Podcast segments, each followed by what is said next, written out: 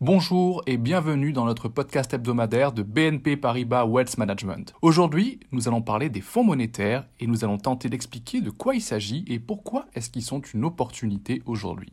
En préambule, rappelons le contexte. La récente crise bancaire régionale aux États-Unis a été déclenchée par ce que l'on appelle la fuite des dépôts, c'est-à-dire que les clients des banques retirent leurs dépôts en espèces de comptes d'épargne bancaire à accès instantané et à la place investissent ces liquidités dans les fonds du marché monétaire avec un rendement plus élevé. Mais pourquoi cette fuite des dépôts se produit-elle maintenant? La situation va-t-elle perdurer et contribuer aux tensions persistantes au sein du système bancaire américain?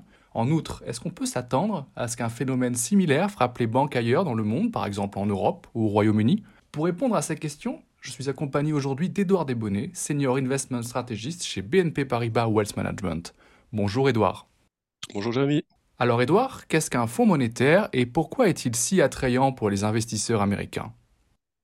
Oui, les fonds monétaires, ce sont finalement des fonds qui imitent assez efficacement un compte épargne. Donc ils sont investis dans des obligations d'État et des obligations d'entreprise à très court terme. Et ils offrent généralement un rendement qui est très proche du taux directeur de la Banque centrale. Donc, dans le cas des États-Unis, un rendement qui est proche de 5% aujourd'hui. D'accord. Et pourquoi tant d'investisseurs retirent-ils leur liquidité des banques régionales américaines aujourd'hui et investissent dans ces fonds du marché monétaire?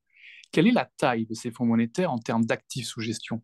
Alors le problème est que les taux d'intérêt sur les dépôts bancaires aux États-Unis sont très faibles, seulement 0,5% en moyenne, alors que le marché monétaire offre un rendement de plus de 4,7%, un taux finalement qui est proche de celui de la Réserve fédérale américaine. Vous avez donc un écart de plus de 4% entre ce que vous obtenez généralement sur un compte de dépôt bancaire et ce que vous obtenez des fonds monétaires. Et la raison est que les banques américaines sont très lentes à réagir lorsqu'il s'agit d'augmenter leur taux de dépôt. Là, elles ont préféré tarder à relever leur taux pour accroître leur rentabilité d'abord, c'est-à-dire qu'elles ont gardé plus d'argent pour elles-mêmes en fait. Mais à un moment ou à un autre, ça ne fonctionne plus. Et c'est le cas maintenant. Aujourd'hui, les fonds monétaires américains, du fait des afflux massifs de capitaux des déposants américains, ces fonds monétaires détiennent aujourd'hui plus de 5 000 milliards de dollars d'actifs. D'accord, c'est beaucoup. Et euh, ce comportement des clients américains, est-ce qu'il est normal ou est-ce pire que d'habitude dans ce cycle de taux? Il s'agit plutôt d'un comportement relativement typique lorsque les taux d'intérêt augmentent aussi rapidement. Rappelons que la Réserve fédérale a relevé ses taux de 0% en mars 2022 à 5% aujourd'hui, et c'est le cycle de hausse de taux le plus rapide de ces 40 dernières années. De ce fait, les dépôts bougent et sont transférés plus rapidement que d'habitude vers les fonds monétaires. Un autre phénomène qui contribue à la rapidité de ce mouvement est bien sûr l'existence des banques digitales. Aujourd'hui, les clients peuvent facilement et rapidement transférer leur liquidité juste en quelques clics sur leur smartphone et ça n'était pas nécessairement vrai lors des cycles de hausse de taux précédents. Et ce phénomène a donc renforcé la fuite des dépôts. Intéressant. Et euh, quels effets peut-on attendre de cette fuite des dépôts sur l'économie américaine? Alors on peut certainement s'attendre à ce que les banques se montrent plus prudentes dans l'octroi des prêts. Euh, de ce fait, la croissance du crédit devrait se contracter et pourrait être négative. Ce n'est pas une bonne nouvelle parce que généralement la croissance du crédit entraîne la croissance économique.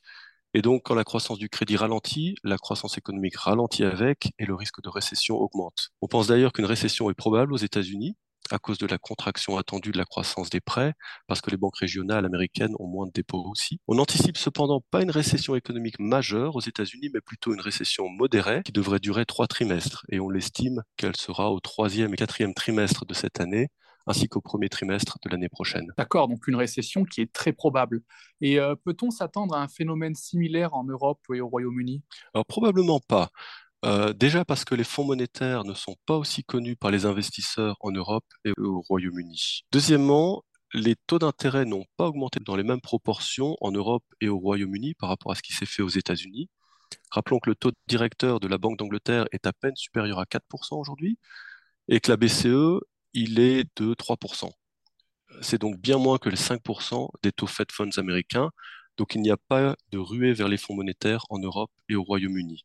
En revanche, ce qu'on observe, c'est que les déposants bancaires en Europe réorientent de plus en plus leur épargne des comptes bancaires qui offrent des rendements très faibles vers des comptes à terme qui, eux, ont des taux d'intérêt beaucoup plus élevés. Et ça va donc avoir un impact sur la rentabilité des banques.